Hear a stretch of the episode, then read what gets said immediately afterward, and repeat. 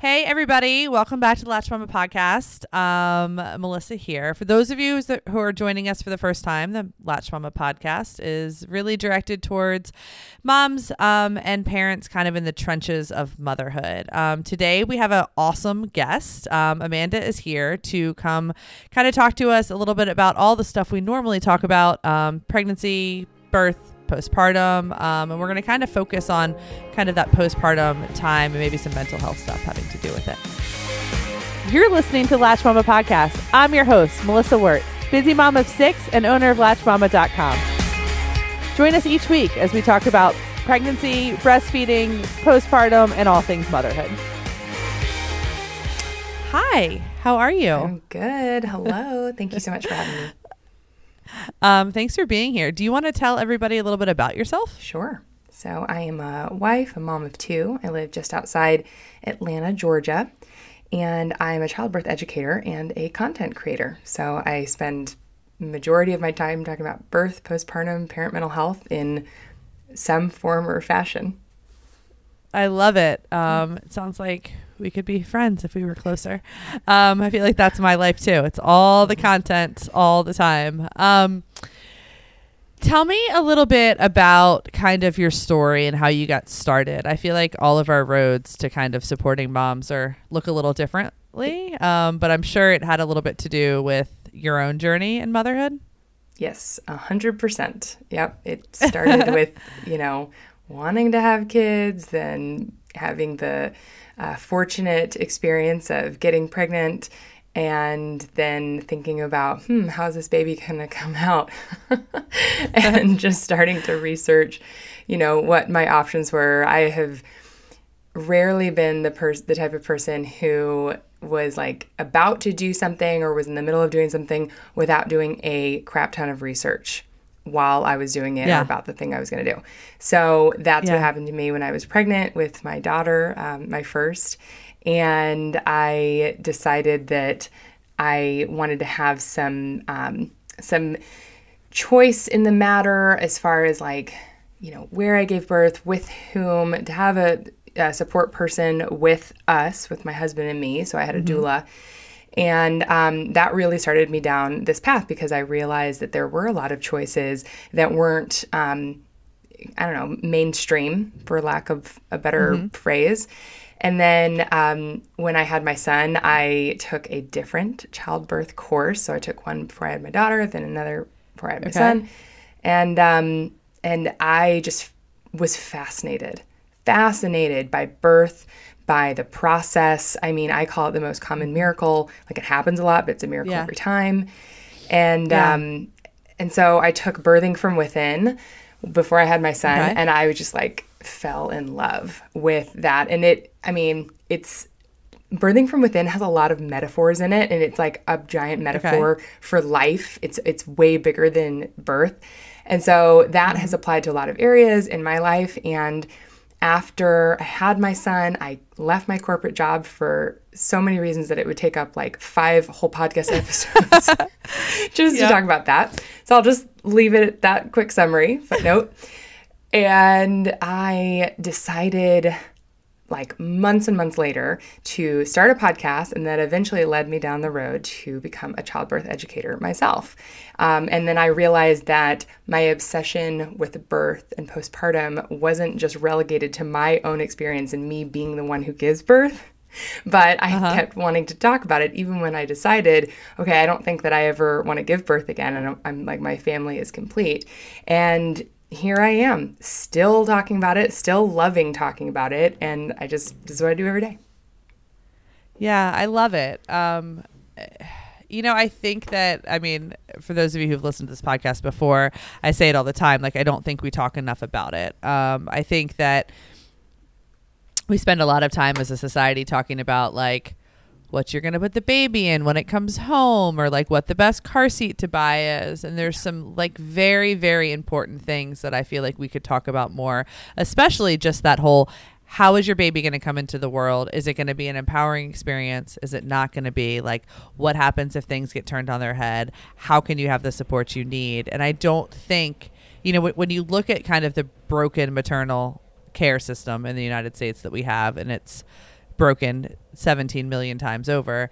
Um, it's interesting because I think not that I want to put the onus on women, but if we can just kind of start shifting the way that we look at how to prepare women to have a child and really, really, truly starting to set people up to understand that there is an emotional and mental shift that happens as you give birth Yeah. and afterwards.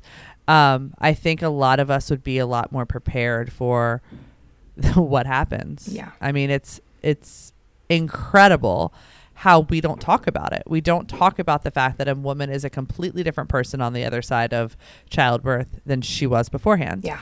I completely agree. Did you find that with your with your kids? Oh yeah, hundred percent. And the thing that you are alluding to that I just found out about a couple years ago, there's like a term for it. I'm sure you're familiar Mm-hmm. Yeah. with it, matrescence. And it's it's the it's basically like akin to anybody who's listening that doesn't know what it is or have never heard of this. Um, it's akin to adolescence. So instead of that transformation, you go from becoming a child to an adult and an adult state of your body and your mind, kind of morphing into one state that you were into the new state that you are. It's the same thing. One day you were not a parent with a child here Mm-hmm. on the earth on the outside, and then the next day you are. Mm-hmm. And like you said, that is an entire shift. That is a Yeah. huge transformation. Like I even think of like whenever I think about the term matrescence or patrescence, because I don't want to leave dads out or anybody that doesn't Mm-hmm. Identify, you know, mom, dad. Like Absolutely. As if a- you yep. are transforming as a parent, Mm-hmm. like I I always visualize a butterfly.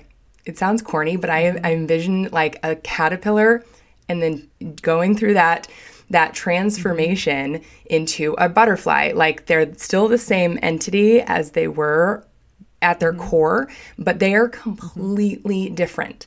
And I also like to mm-hmm. think of postpartum as like that cocoon of like you should cook I want everybody to have an opportunity to be in a cocoon while they are in the middle of that transformation when they are mm-hmm. like giving birth and then they have that quiet precious period in solitude where they are just like transforming and becoming and becoming parents and like every single time because every time that you welcome a baby you are transforming in a different way because you're going from a family of three to a family of four to a family of mm-hmm. eventually six or eight Yeah. so Yeah, I, it's so I just am- interesting. yeah. Yeah, no, go ahead. Go ahead. no no no you go ahead It's really interesting, like when you actually look at, and it's funny, I can just say this just because we homeschool our kids and we hatch butterflies every year. But just Yeah. to take kind of the metaphor like one step further, when you do come at it, when you watch those butterflies come out of the cocoon, like all of their wings are, are wrinkly. They can't fly immediately. Yep. They're covered in gunk and grossness. Like Yep. there's stuff that they still have to work through before they're fully flying and ready to go out. And I mean, we might be taking the metaphor a little too far, but Nope. it's so true though. Like when you come out of that cocoon, it was interesting after I just, I mean, because I'm seven months postpartum right now.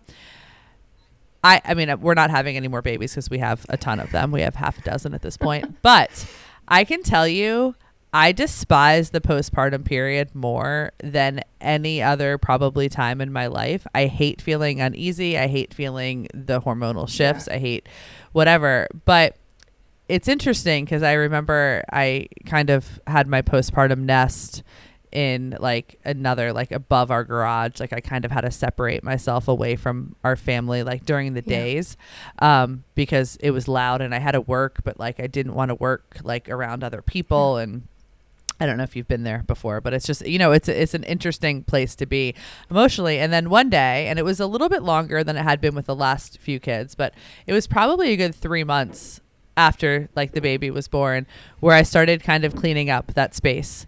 And I remember my mom was in town and she's like, Oh, she's like, Are you done nesting? And it was the cutest thing ever because I was just like, Yeah, I think so. But nobody rushed me out of that space. Nobody said, Hey, clean up the, you know, clean up your breast pump parts that have, you know, been sitting on the counter for ages. It's just, it's such a, it's such an interesting thing when we give the space to feel it and get through it. Um, it's much healthier for the mother and the baby. Yeah, I totally agree. And I I loved you uh, going on with the metaphor. Mm-hmm. Like uh, that's so true. We did actually have butterflies um, that we hatched. We got like one of those like kits, for lack of a better word. And Yeah. it Uh-huh. was very cool to watch the butterflies emerge from their cocoon, and it was very much like birth. And of course, my mind is like, "Oh my gosh, it's just like birth. It's like kind of gross Yeah. and graphic, but I love it." Yeah. like yeah, a hundred percent. Um, and another thing that came to mind is since I am in this, and maybe you can relate, and I talk about this every day, it is more normal to me, and sometimes I lose um, the perspective of an everyday person that doesn't do this for a living, um, and and how the word postpartum, how that lands with someone, and how it is usually tied to postpartum depression. I realized that when I was doing research for my postpartum course and we were like trying to figure out what we were going to name it. And I couldn't think of anything other than the postpartum course. But my biggest hesitation with calling it that was the fact that every time that I would do, you know, research or keyword keyword research, postpartum depression would always come up. And I'm like, but these are very different things. Postpartum depression mm-hmm. is a whole thing unto itself. Like it is it is a mood disorder. It is important. It deserves a lot of like respect and airtime on its own. But to, but postpartum, that's a that's a whole season that every single parent goes through. Like that that's all like it's much bigger than that. Like they're two different things. Yeah. So I just found that to be interesting whenever I realized that. Yeah. And it but it just shows that like you're almost like we're almost making the term postpartum, you know, this this clinical thing. And like you said, every single person goes through it and every single person has to wade their wade, you know, themselves through it at some point. Yeah. Talk to me a little bit about like in terms of your courses and your community and things that you've built. Um what interests you the most in terms of like where we place attention in the United States versus where we should and things like that. Sorry, I don't mean to put you on the spot. No. Like like what would you change? Like where like where do you think given opportunity, how can we make it better and easier in those in that like transition from others? I don't mind being put on the spot as well, and I love this question. It's it's a really important question, so that's why I'm kind of pausing when mm-hmm. I think about my answer because I want to give it as much weight as it deserves. So Yeah. my initial thought is um, the resources. I mean, and this isn't going to be a shocker coming from me, who I call everything I do finding your village, and I put an emphasis Yep. on the village. And so, uh, to me, I think that's the biggest thing that's lacking is that we don't have that kind of quote unquote village. And so, I envision. Um, people finding their own village, whether it be people in person or virtual. And when I started finding your village, it started out as my podcast, and this was I launched it in February of 2020, so literally right before the pandemic. So I didn't envision the need for virtual support at all as we mm-hmm. really have needed it the last two years. And so to me, it's it is includes it includes all of that in-person support, virtual support. Um, but the things that we're lacking in this country is not only like the support, but the education about what support is out there. I did a podcast episode um, on my show a couple months ago um, with a woman, uh, Leslie Abraham. She is originally from France. She lives in the United States right now, and um, she is a osteopath. And she talked about, and I mean, like I didn't even know what an osteopath was before I spoke to her. And she talked about all of these resources that are available to women in France and the note and and the difference that she's noticed about the support that women and birthing people get in the United States versus in France. And then like in France, it's just included. It's like what you expect of like you're gonna go see a mm-hmm. pelvic floor PT, you're gonna see an osteopath, you're gonna go get massages, you're gonna get these things done to help rehabilitate your body from pregnancy and from birth, mm-hmm. and then mental health as well, rehabilitation if needed, because that seems very reasonable to do and likely that you might need some support in that area. And so that's just a really big area. Is not only the people but like the mm-hmm. education, the fact that we don't even know that it's a thing. Yeah. And it's so crazy because when you don't educate, it's almost like if you want it, you feel like you shouldn't be wanting it because it's not commonplace. Like, you know, like it's not, it, it's not like if you don't teach somebody that it's okay to want this or it's not uh, like I know some of the most powerful moments I've had leading this company have been when I've been vulnerable myself and I've said, "Hey, you know what? This is really hard." And somebody said, "I wasn't even I didn't even know I was allowed to say it's hard." You know, I just had this beautiful birth with this beautiful baby. Like, am I allowed to say that this is hard? You know, where my friend had a C-section that was unplanned or something like that. Like, and if you don't, I feel like point out the fact that, you know, it it, it deserves attention. And you know there are changes that are happening physically and mentally within your body. Um you know in our society it's almost like hey you had a baby that's great. Um you know go back to work and um you know let's just keep moving on as a country. And it's just a completely broken system um that i definitely think needs some change and some things addressed for sure. Yeah, I totally agree. And I mean, when you ask the question, like that's my that's my immediate thought. That's my initial gut reaction, um, especially because that's centered around the things that I do every day. But there there's a lot that I would add to that as well. Um, Yeah. Just talking about you know the system that's broken, um, and talking about like your example of of processing a birth, and then where that kind of intersects with work and going back into the workplace. I mean, that whole thing is just broken and and crushed into a million little pieces. Like it is it is so Absolutely. bad. And that's, I mean, Uh-huh. alluding to my really long story of leaving corporate America after my second Yeah. was born. I mean, that all that's all tied back to it and what I experienced Yeah. firsthand. And it was so bad that I was like, I don't care. I don't care about everything I had tied up in my worth related to work, which was a whole other thing. Mm-hmm. I don't care about the money. I don't care about the the blank spot on my resume. Like it is it was so impactful for me that I I could not care anymore. I had to just move on and let it go. It's just so it's crazy. You know, I was looking at I'm writing a piece about the formula shortage right now and we were talking about, you know, the answer is not breastfeeding, the answer is more formula as you and I have have discussed, but mm-hmm. at the same time like there's a there's a bill on the floor of the Senate that's going to miss a vote to protect salaried employees from pumping breaks, which they don't get right now. There's like 9 million breastfeeding mothers in the United States that are not protected to be able to pump away from their children right now. Like, and that's not a breastfeeding problem. That is like a respect for women and a respect for mothers problem. Um, so, like you said, it's so incredibly broken. All right, I got another question Sure, for you. go ahead. You ready? Yep. All right. How, in kind of our society that is somehow, as moms, we've gotten a little judgmental and competitive, how are you supposed to find a village? If the village is the answer and the community is the answer, how do you navigate finding that through the current channels that are available? Yeah. Um, I definitely have an answer to that. And I've got like a little framework that I always use when I answer Yeah. this question. But first, I wanted to address the um, kind of the, the mom judgment piece that you talked about Yep.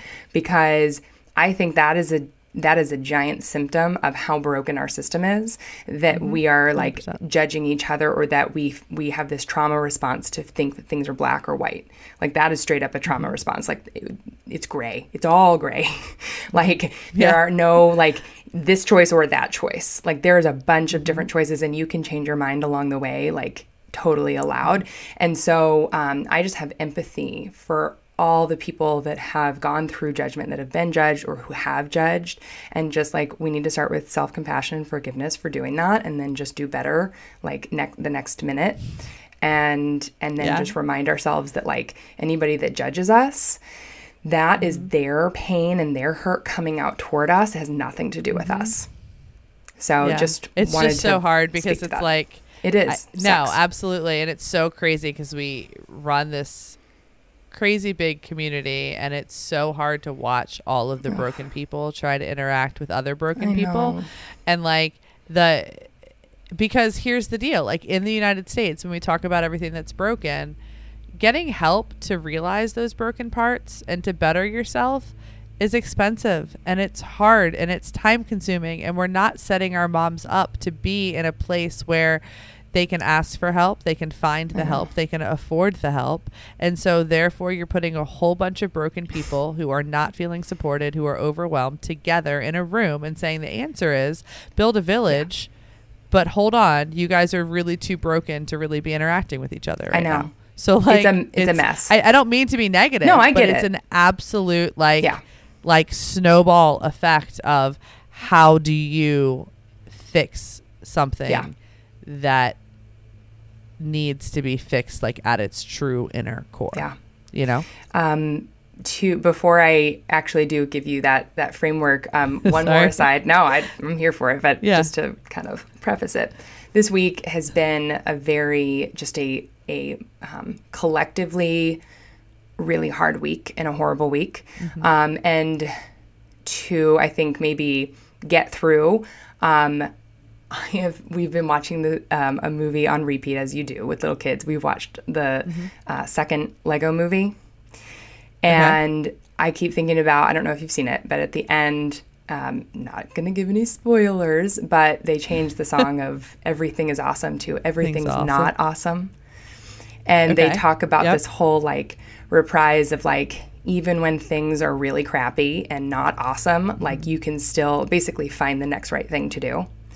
Mm-hmm. And that has been playing in my mind and I've been thinking about that just to get me through and to and to think about what mm-hmm. is the next right thing I can do. And so I think about this in um, what you just teed up of like we're a bunch of broken people. We have you know our hearts are in the right spot of like wanting to get this right and like wanting to support each other, mm-hmm. but then our crappy you know beads of our in our entity kind of spill out on each other and bump into other people's beads and it becomes a giant mess um, when we really sought out to support each other and hold space for each other in the first place and so that's why i think of how you find a village is really in in three ways and so i look at um, two types of external resources first. And so the, the first kind of external resource are like people.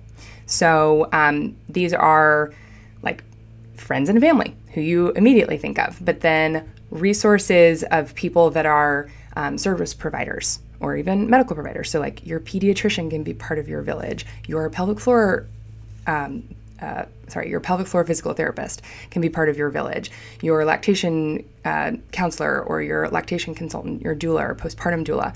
So, all of these, your childbirth educator, can all be part of your village. And these are people that, even though you're hiring them um, and you're seeking them out and you're doing a Google search or you're searching in your insurance to find these people, they can still absolutely be part of your village that can help support you. In addition to kind of that older, stereotypical idea of a village um, surrounding a new family to help you bring up this baby of like friends, family, aunt, uncles, that type of thing. So that's one type of external resource. Another type of external resource is a podcast. A podcast, a book, articles, blogs, a course, anything where you can learn information and like glean what helps you and leave the rest. I think that is another element, another resource that you can have in your toolkit that actually helps you build that village. Um, and that can kind of go hand in hand with those people resources, right? So, like, maybe you have a mother in law that you don't always get along with, but like she loves your children and loves you. And you know, you might not agree on everything and you might not agree with the way that she says to do things, but she's still there for you and a supportive resource. And then you can read a book about boundaries. that can be part of your village how to put a boundary hub Absolutely. with your mother in law. And so the two together, you know, kind of make it work. Um, and then the third part of it is um, internal resources. So this is where we do the work to show up better for ourselves, for our kids, for each other, and support each other. And so that is, you know, um, internal resources that you can gain through hiring an external resource like a therapist, but then there's stuff you do on your own. And so it's stuff like validating yourself. That can be part of your internal resource of like if you're not if you're feeling like no one's validating you for the amount of work that you're doing or how long and how much energy it takes for you to pump at work. I mean, if you're not getting that validation, from the outside, which you're probably not if you live in the United States, then you can validate yourself. And there is work that you can do to do that. Um, there, of course, is like healing work that you can do to heal from trauma or to heal from adverse childhood, childhood events. Um, and, there's work you can do to process, you know, like pain and suffering that we go through every day just living as a as a cost of just mm-hmm. being on planet earth and living so that we can integrate into our our best whole version of ourselves so that again we can show up we can hold space for other people not be on the defensive not be living in our kind of on our at our lowest frequency and less integrated self.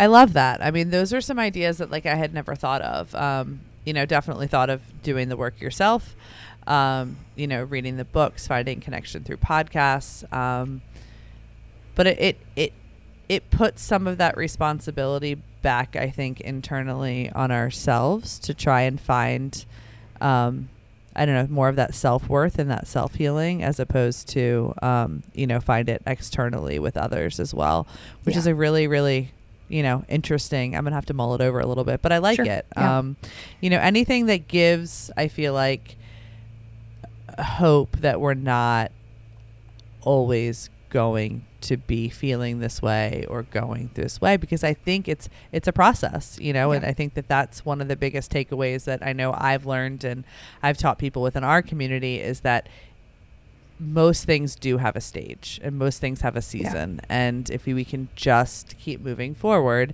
um, things do get get better and um, things do change yeah and i did um, want to just clarify that mm-hmm. when I talk about these internal resources, I by no means am saying like it's all on you and if you don't have yeah. a village then you're just mm-hmm. going to have to figure it out and be your own you know independent woman that's not what i mean by this i mean like truly what we talked about of having radical acceptance for what's going on because if you're just kind of mm-hmm. fighting against that it creates kind of a blockage and that just kind of adds to it, not alleviate it. And so, if you can do your own work, if you can um, accept things as they are, and then still find some type of hope in that, it it really does make things better for you overall. But I just don't want people thinking that I'm saying like this is on you and you just need to figure it out because yeah. that's not. That's actually the opposite of what I would hope. Of what you're saying, absolutely. Yeah, I totally agree. So I love your thoughts. I think that they're a little different than normally what we put out there, which I love. Uh, but I think we're both still saying exactly the same thing. Where can people find you, and tell us a little bit more about how they can get kind of linked up with your your village and your community that you're building? Sure. So people can find me at Finding Your Village. That's the name of my podcast. That's where I'm at on TikTok, on Instagram. That's also my website, uh, findingyourvillage.com. Okay. And I have a postpartum course that is available now that you can find on my website. Um, the direct website is a partnership that I have started with another friend who's a postpartum doula and a pediatric sleep consultant. And we've started a partnership called Pregnancy to Preschool, where we hope to support parents awesome. from pregnancy to preschool. So you can go to pregnancytopreschool.net and find that directly, or you can just check out Finding Your Village. Awesome. Thank you so much for being here. I really, really appreciate it. Thank you so much for having me. Thanks.